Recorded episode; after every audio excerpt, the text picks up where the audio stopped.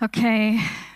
I said to Gary that I was feeling a little, I suppose, nervous is in, in some part, but um, this is going to sound weird, but in a sense, worried about boring you guys.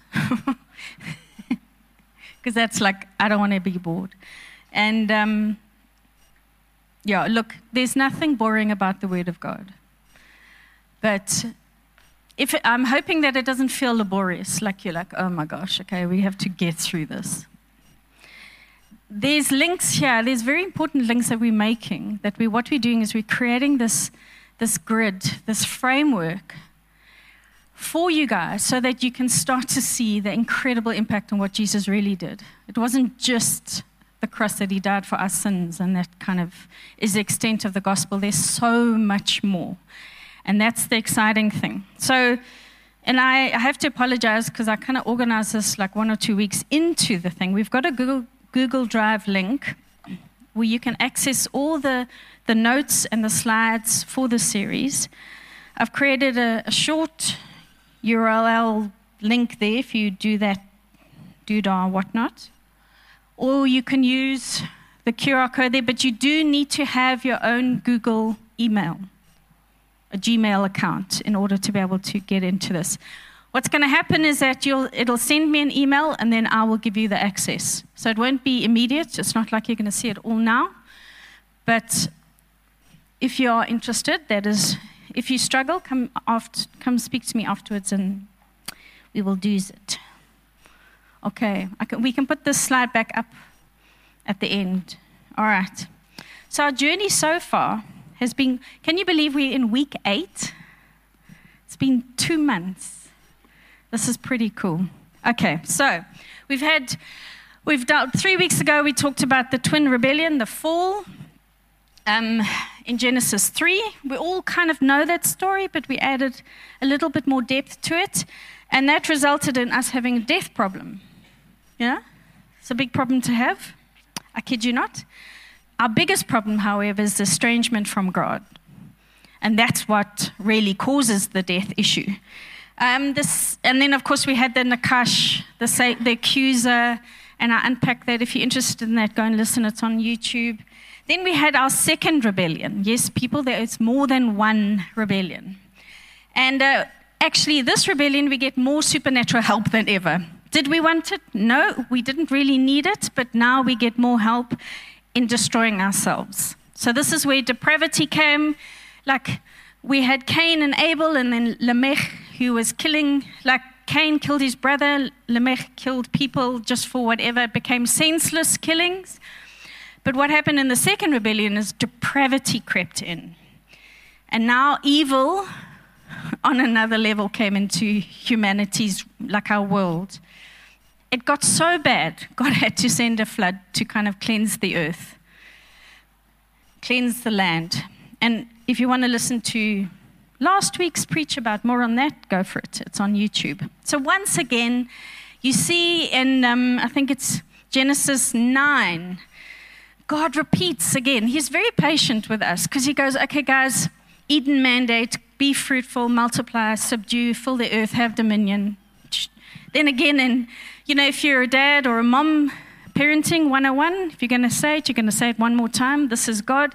He's going, okay, to Noah and his sons. It's the same language, it's the same Edenic mandate. Go read it in Genesis 9. It says, Be fruitful and increase in number and fill the earth.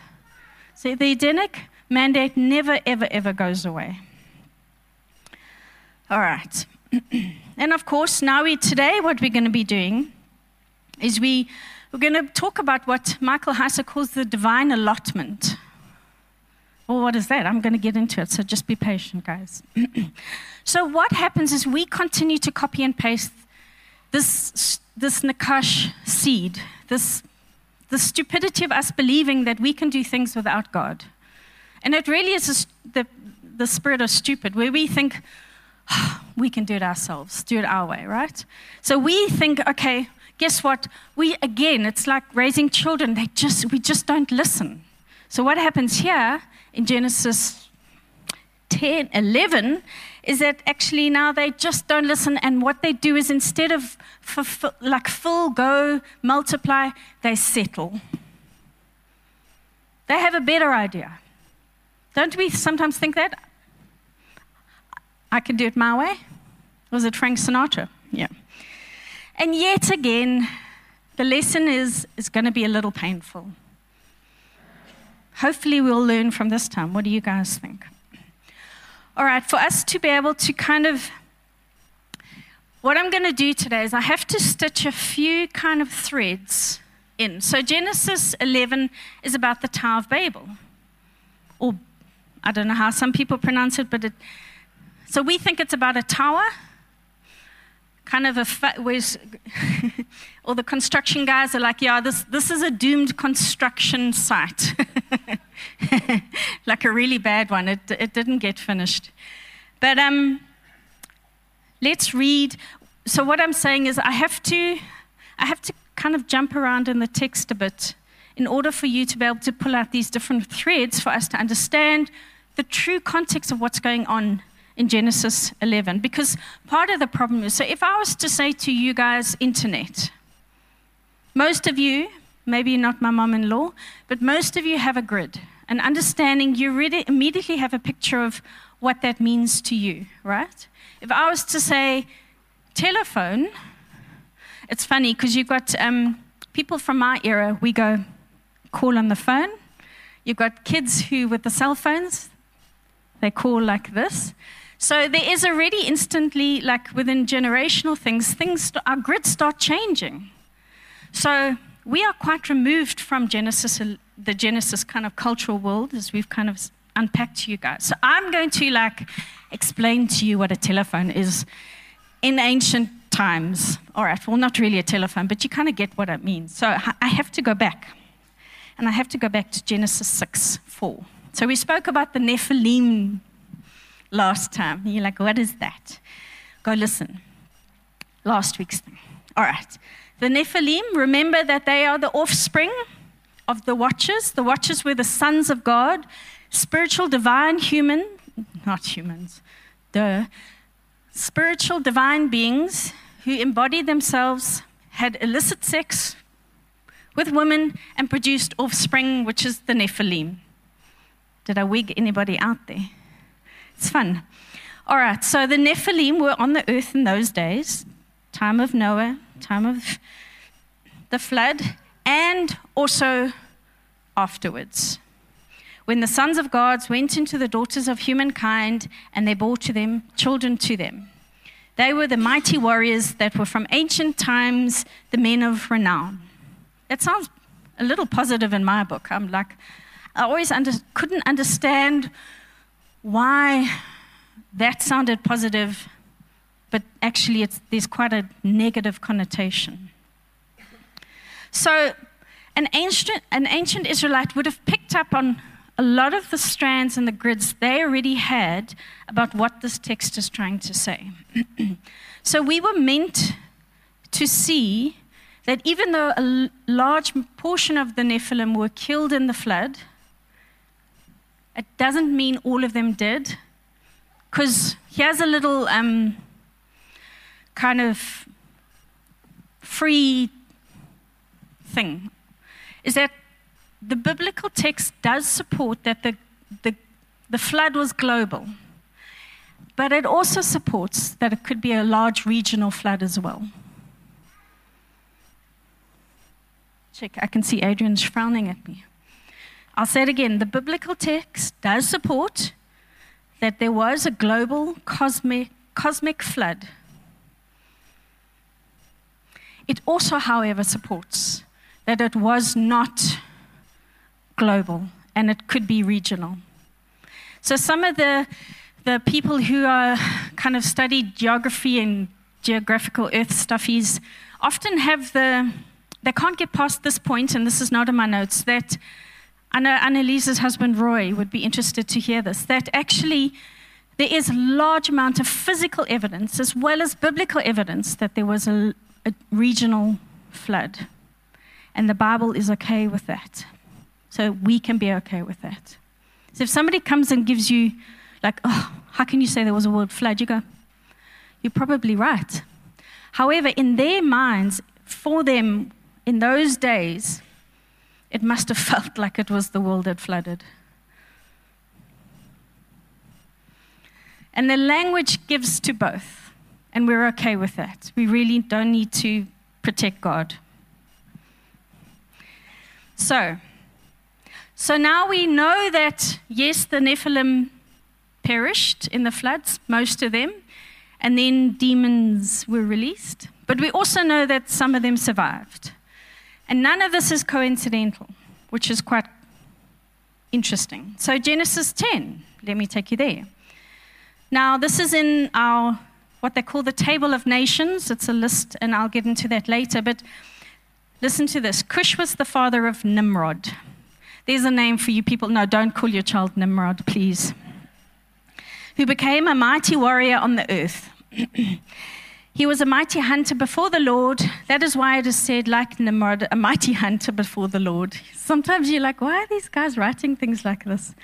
The first centers of his kingdom were Babylon, blah, blah, blah, blah, blah.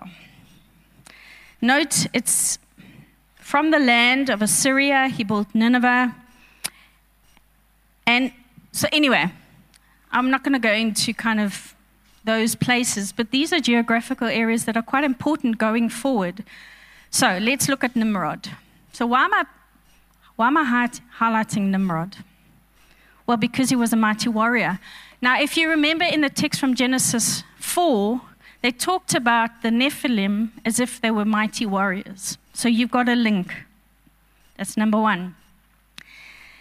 He was although in Hebrew, every time his name was mentioned, it was always mentioned with another word which was in connection with rebellion. So for the, Hebrew, the Hebrews, he was not a good guy. He was a really, really evil dude. Okay, so remember that. His power and success was always seemed to be based on violence and tyrannical rule. He wasn't a good king. He was the founding of all the kingdoms of the Assyrians and the Babylonians. That's also important to remember. Those two kingdoms go on to dismantle at further down the line your, your southern and northern um, Israelis of Israel and Judah. So these two kingdoms that Nimrod establishes dismantles eventually Israel as a kingdom. And he was in Jewish tradition, and I think in Mesopotamia as well at the time, he, he was thought to do. So his city was Babylon. Babel was built in Babylon. That's where Babel was originated. So he was thought to be the guy who was the founder of, he came up with the idea hey, let's build a tower. Okay. So his name, I mentioned Genesis 10. His name is the only individual name found in that list, that genealogy list. And there's a reason for it because, and let's go to the next one. None of this is coincidence, like I said, because, because his name is the only singular individual name found in the list of the table of nations in Genesis 10. He is now seen as like this theological bridge. So he, they are bridging Genesis 6 the Nephilim. This guy's a descendant of the Nephilim. They, they're linking it to Genesis 11, and then they're going to link it, they're linking it to future events as well, not good events against Israel. So, what did he inspire when, if he was the founder, and that's the belief, what did he inspire? How did he do this? So these guys, the peoples got together, and it says in Genesis 11, 3 to 4, they kind of said, Come, let us make bricks and bake them thoroughly. So they used bricks instead of stones and tar for mortar. And then they said, Come, let us build ourselves a city with a tower that reaches to the heavens, so that we may make a name for ourselves. Otherwise, we will be scattered over the face of the earth. Now, guys, this is not a tower where we think, let's build the tallest building. It's not about materialistic, actual tower. We think skyrise, you know, you go to, I think it's Hong Kong, they've got those massive. It's not about that.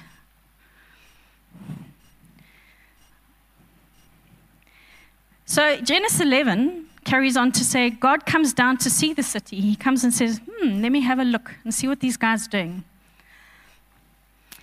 And then he sees, uh oh, if these guys can get together and be that coherent, then um, there's literally no stopping them and what they can do. So come, let us go down and confuse their language so they'll not understand each other. So the Lord scattered them all over the earth, and they stopped building not only the tower, but it says they stopped building the city. So we kind of think, well, that's that's a story of the Tower of Babel, kind of end of. But we have to understand all the grids that are kind of all the the links all the stuff. So when you read this, what is common here? Just read it again. What is standing out there, and what is, does any links go back to some other verses? What are you picking up? What's a repetitive thing, a phrase that they keep using? Let us. God even says it. Let us. That's linking back to Genesis. It's a perversion of the Edenic mandate. So they are going, come, let us do this thing. So in, even in that is like divine council language, let us, it's like the royal we. So I say to you guys, come, let us have some pizza. But I'm paying for it and I'm buying. So it's kind of like the territorial kind of divine spirits that are over this nation, over kind of inspiring Nimrod is going, Come, let us. And we think we're clever enough to go, Hey, this is our idea. God is coming down and he's going, No, no, no, let me, let us, me and my kingdom, let us sort this problem out, right? Okay. So it's important when you start seeing phrases, links, what reminds you of because those are these hypertext things that we hyperlinks that the Bible is always there. So, but another important thing that we don't understand and we don't always get, even in the footnotes in the Bible, is another text, and this is Deuteronomy. Well, let me kind of. So, the Tower of Babel is this doomed, like I said, construction site. Phil, you don't want to be the head kind of foreman of this, this thing. So, Babylon is kind of the source of sinister activity and evil. It's the source of divine knowledge. This is all from the Hebrew Second Temple writings, the Enoch books, and the books of Jubilee, and the books of the Watchers. All this information comes out. So, of course, instead of choosing to kind of extend Eden, they want to settle. But the main point of the story is instead of wanting God as their God, Yahweh as their God, they want to do it another way. So the messaging in this is very, very clear to an ancient Israelite. They are rejecting God and his plan to restore Eden, and they're choosing another God for themselves or other gods for themselves.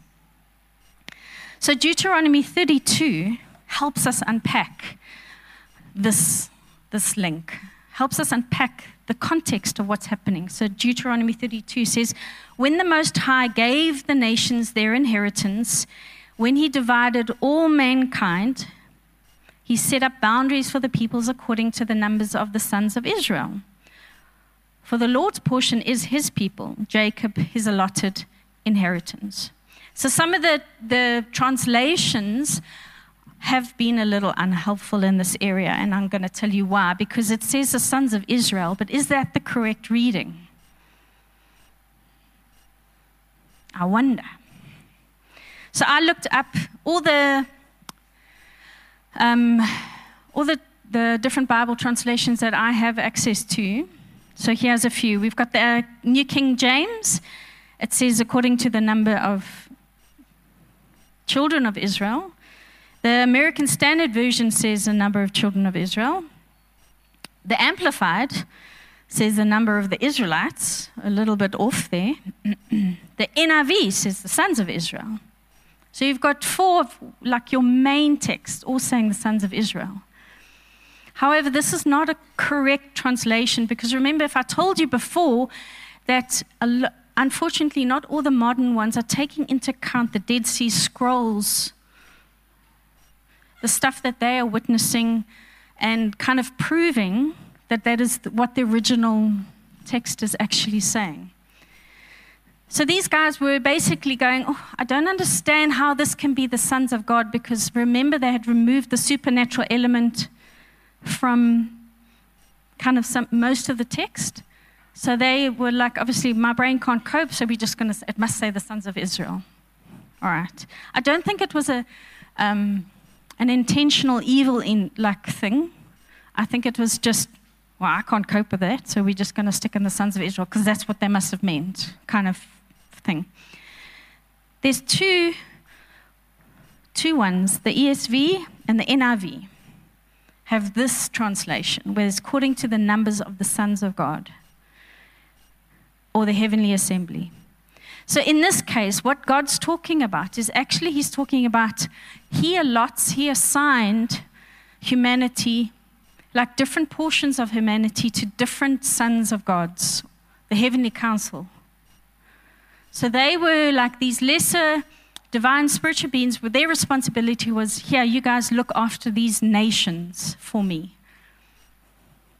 So that's what Babel was about. The result of Babel was God was giving over, delegating responsibility to these other spiritual beings. So the accurate reading is that it's the sons of God rather than the sons of Israel. So if you have a Bible that says sons of Israel, just cross it out and write sons of God or Elohim, because that's too accurate. Well, Louise, how do you know that that is accurate? Because that's two, and I mean, maybe, well, like I said, it's witnessed by the Dead Sea Scrolls. And there's a lot of those kind of scrolls in there. But hang on, there's more, and we can actually unpack it without even having the Dead Sea Scrolls. Don't you think that's pretty cool?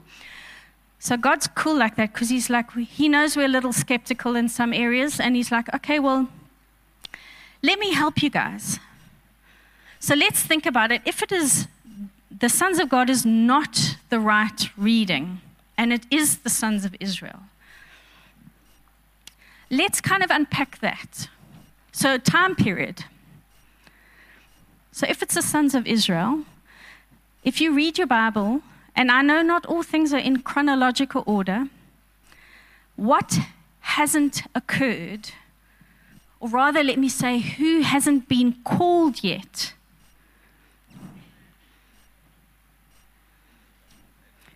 Abraham. Israel doesn't exist at this time, so literally, it cannot be that it is the correct translation because Israel didn't exist. So they couldn't put that in there. So they assumed something looking back. But at the time, there was no nation. And if you read the table of nations, there's no Israel. Okay, so now we've kind of, let's say, proven that. And believe me, if you have more questions, I have access to Michael Heiser's academic paper on this. If you want that, I'll send you the link. You can make yourself a big bowl of popcorn and some coffee, and then you're welcome to read through it if you can. He's far more clever than me, so I'm not going to try and unpack all the technical things of how they got to this point as well. So, more accurate reading Abraham wasn't around. He couldn't have, Israel couldn't have existed.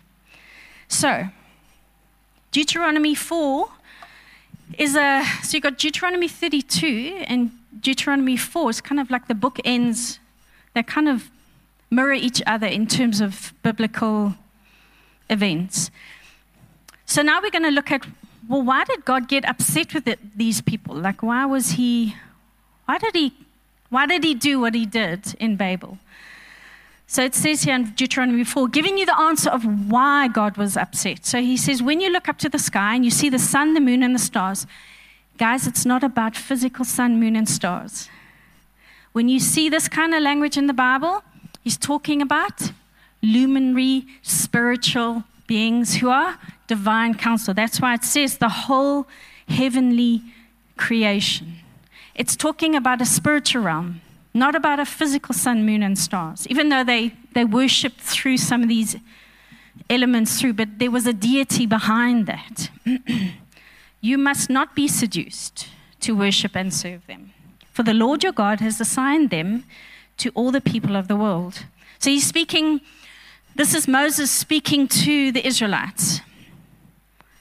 You, however, the Lord has selected and brought from Egypt that iron smelting furnace. I love the, the Hebraic way of like being offensive. They're like, yeah, you iron smelting furnace. And it's an insult. To be his special people as you are today. So that's one of the reasons why God was upset with them. Why? Because guess what? They were serving other deity, other gods. And God has always called Israelite, called his church, called us to serve and worship Him. Idolatry is one of the biggest kind of things that God really doesn't want for us. So, Babel actually wasn't a tower, it was a ziggurat. A ziggurat. A ziggurat. It's probably too long to type and too awkward, so a, a tower sounded much better. Oh, I should have put a photo up. Go look up on the internet Google ziggurat. They're real, real proper things. If um, Roger Bowden was here, he would come and tell me afterwards all about the ziggurats. So these were ancient temples and places of worship. People didn't stay in these towers. They were kind of like almost your pyramid thing, but like flat. I should have got a photo for you, I'm sorry. And they were seen as, Charmaine's got some photos. They were seen as divine abodes for the gods. They actually, on the top of it, they put a bed and some food in that for the gods to kind of, and the idea was that the god would literally dwell there. So it wasn't for the people, it was for the gods to dwell. It's a bit of an, let's say, a perversion of Eden. So this is the place where heaven and earth intersected. This is the place where the gods dwell. Tower of Babel was a ziggurat. There we go. Leah's on the ball. That's your classic ziggurat. So in that like little structure on the top there, that's where the idea was that the, the deity would live. People didn't live there, the deity lived there. All right, thanks, Lee. That's awesome. Teamwork. So the purpose of Babel, of the ziggurat, was to bring heaven, the spiritual, and intersect with the, the earthly people wanted to make a name for themselves. The name, the, the Hebrew word here is Shem. I don't know why I wrote Shema. Shema is the prayer that we pray to God. they wanted to make a name for themselves instead of showing God's names to the nation. So again, it's a taking the, the, the Edenic mandate and perverting it and making it about themselves and about everything else but God. It was to substitute the rule of Yahweh, his kingdom, for the gods of Babylon. And God was not going to stand for that. So he again had to bring in some justice. So Deuteronomy 4 19 to 20, I'm going back there again, but I'm highlighting a different section. For the Lord your God has assigned them to all the people of the world. And that's what happened at at Babel. This was judgment of, of their actions. So, from a human perspective, people would, the world was, let's say, disinherited from God. So we like, oof, that sounds quite harsh. But this similar idea is in Romans 1 24, where God says he gave them over to their sinful desires of their hearts to sexual impurity for the degrading of their bodies with one another. It's the same idea. So God was saying, I'm going to give you over to you want the other gods? Well, I'm going you don't want me as, as your God. I'm going to give you over to the other gods that you want. So that's the motivation behind it. Because he knew they didn't want relationship with him.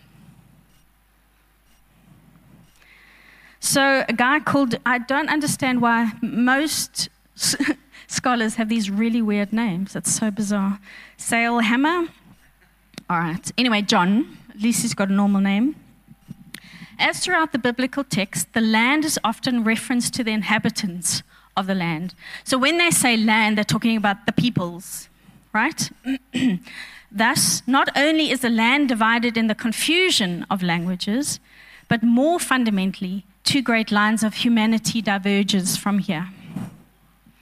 From the midst of these, the sons of Shem, and I'm going to explain who Shem is. Those who seek to make a name for themselves in the building of Babylon, or basically those to whom God will make a name in the call of Abraham. See, we don't have to make a name for ourselves, God's going to do that for us. And our name is God's name. We don't have to build tall towers so people can look to us. All we have to do is point them to Jesus, and that's our jobs. Genesis 10, now we get back to this, um, the table of the nations that I've mentioned, right? You guys are so excited because guess what? It's a, basically a genealogy. Luckily for you, I haven't put the whole thing. I've just done the first verse and the last verse because I didn't want to read it all out.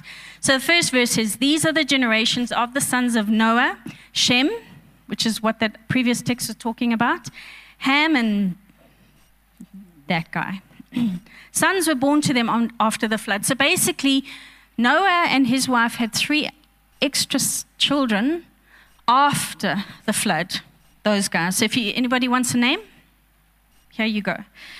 And then the last one the families of the sons of Noah according to their genealogies by their nations, and from these nations spread over the earth after the flood. There's a bit of Edenic language in there again, if you can hear. So, what's the point of another genealogy? Like, we get, I don't know about you, have you ever read Matthew 1? You want, if you're feeling like you need to fall asleep, there's two things you can do. You can go find all the genealogies in the Bible and go read them, or you can read Leviticus. I guarantee you, you're going to fall asleep. But there's actually more to an ancient ge- genealogy than what we think there is because they function actually very differently to what we. Ours is like a record keeping. You got mom and dad, and like these lines, like that photo, and there's children. It's just a record of family names, really, and people. But for them, there was an immense amount of significance and theological um, kind of uh, structure that was built into the genealogies. If you guys are really interested, go read the genealogies before the flood and after. This genealogy is highly unique. There is no other genealogy in ancient literature that appears like the Table of Nations does. and I'll explain to you why. Because the Lexham Bible Dictionary gives us a little bit of understanding here. So Genesis 10 offers a genealogy outline developing the development of the known world after the flood. Okay, cool. Each of Noah's descendants in this genealogy bears the name of a city or geographical region, which is quite interesting, but that's not the point. the list is similar to the structure of other genealogies. So, if those who are interested in nighttime reading, there's Genesis 4, Genesis 5, Genesis 11. If you want to read a genealogy, New Testament genealogies are Matthew 1 and Luke 2. 3. So, a guy called Rogers, I'm not sure who he is, I think he adds to the Lexham Bible dictionary. He points out that this section is necessary in the biblical narrative, and we're like, why? Well, to demonstrate how the earth was repopulated after the flood, because it sets the stage for the story of Abraham. Well, why is that so interesting? Well, it's a great question. Let me explain. Here's the, the geological locations, if you're all interested. But that's, again, remember, it's not the point. I'm going to go to the next one. So, what makes it unique? So, it's divided into three groups Shem, Ham, and Jay. and guess what? None, none of them mention a lifespan or an age. So, if you go back and you see, now look, have a look and see the differences between this genealogy and all the others. And the focus is a genetic relationship between the nations. So even though it functions as this geo-ethnic kind of map, Geography is not its concern. What's interested is the number of nations mentioned. Now, remember, I had said to you that Nimrod is the only individual name, person mentioned in here. And remember, that's to make a point. So you got nation, nation, nation, Nimrod. Nation, nation, nation. so that's the bridge. They're going connection, connection, but the other connections are the nations. And their number, because number is quite important in Hebrew language, hey, Quentin? It's the number 70. So they would have picked up, ah, oh, what does this mean to us, though? Because I know 70 just sounds old. Right. So another guy called Nahum, again, a scholar. so the peoples listed amounted precisely to 70, right? Excluding Nimrod. So that's interesting. Is that you got all these, by mentioning Nimrod, who is different to the rest, they exclude him, which means he doesn't, make, he doesn't matter going forward. Which to me, in my head, I'm making the connection, or what they're doing is they're going this far and no further with the Nephilim. They are not included in God's plan because why? They're a perversion of the divine and the spirit and the and the earthly. All right. Please don't get offended on behalf of all giants. It is in the biblical world that the number 70 is type that typographical type that yeah huh?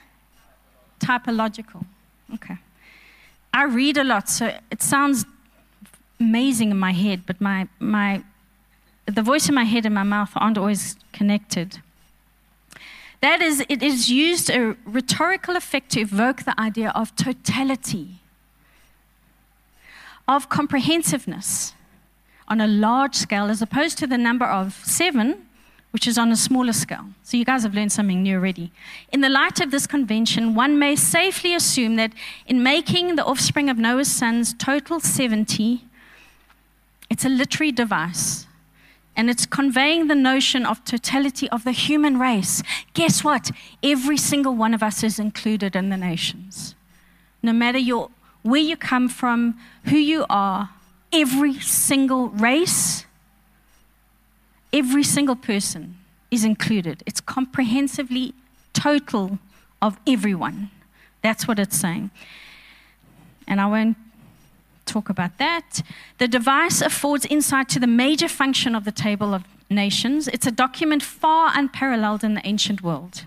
This strangely perplexing that of peoples, tribes, and places is no mere academic or scholastic exercise. It affirms, first of all, the common origin and the absolute unity of humankind after the flood. It also asserts that in way, varied ways, the humans divide themselves into secondary or are secondary to the essential unity of the hum- international community. Which, in other words, we're all one family. Guess what? What does God want? Who does He want? Everyone. Even the scholars would say that. The table of nations, right. So it was geographical. It was portioned off. And actually, even though God portioned it off to other lesser humans, He is still sovereign in that they own their terrestrial, terrestrial, terrestrial, is that right? Identity to sovereign God. Even though He's given them, He's delegated, guess what? We still get identity from Him. The author invites the reader to, put to this portrait of it's f- the future of the nations. And what is that? Remember, one family. The table of the nations then becomes a palette, I love this, of hope, of future hope. So they know that when they're reading Genesis 9, then they read Genesis 10, they're like, mm, there's hope in here somewhere. So they keep that hope is there. And then they read Genesis 11, where everything goes south again and again. But there's still hope that God is intertwining into the messages because they know something's coming. Someone is coming. You see, God has always had a plan. It's always been the same plan, and He will make a way. So, inheritance. And it's through the call of one man, and I'm just touching on Abraham. So, right on the heels of his decision to disinherit the nations, God calls Abram out of Mesopotamia. He calls a Babylonian. He calls a guy who lives in the middle of this crazy, sinful, violent society, calls a man out of that place. So, out of the heart of rebellion, he makes a new nation. Don't you think that's amazing? So, all of the nations, and this is in Genesis 12 now, he says, all of the nations of the earth will be blessed through Abram, through his descendants. You see, that's another link. So, the and table of nations now links to Genesis 12. So, through the, those who are disinherited and will be in spiritual bondage, because there's corrupt sons of God, Israel now becomes the conduit through one man, one nation, for the nations to return back to God. It was never the point that Israel become this nation who was so isolated from the rest of the world. It was always supposed to be that they were the conduit to the rest of the world so that other people can get to know their God. It's the same with the church. You see, because we go, Abraham, future through the call of one man, leads to a nation who leads to who's a descendant of Abraham? Jesus. See, God will always leave a trail back to himself. And you read through, I was reading through yesterday, Genesis 1 to 11, just like the whole thing. You can see the links. So you see the links of the Nachash, the seed of these people making these selfish decisions and making their names. You see the links, but you see the links through the others. Abel, you see the link through Abel. Enoch, Noah, you see the link that there's always this link of hope and grace, that redemption that comes through. God will always make a way. I'm not sure where my next slide is, Lee. Is it not there? Oh. Okay. So, how are we going to be unpacking the next part of this series is we're going to bring Jesus in. So, now you're all wondering, okay, that's all great, and we kind of know it. But now we're going to start linking up through Abraham the call of Jesus, what the Messiah does. And guess what? Like I said two weeks ago, I think, the Messiah, not only, Jesus not only died to be the Messiah for Israel, he didn't die for just our sins, for, for Genesis 3. Guess what? He solves the issue, and this is what we get to unpack the issue of Genesis 6 in an incredible way, and he solves the issue of Genesis 11. He completes, undoes, so that recreation and God's order gets restored back into our world. And guess what? We're a part of that because guess whose family we're part of? God's family.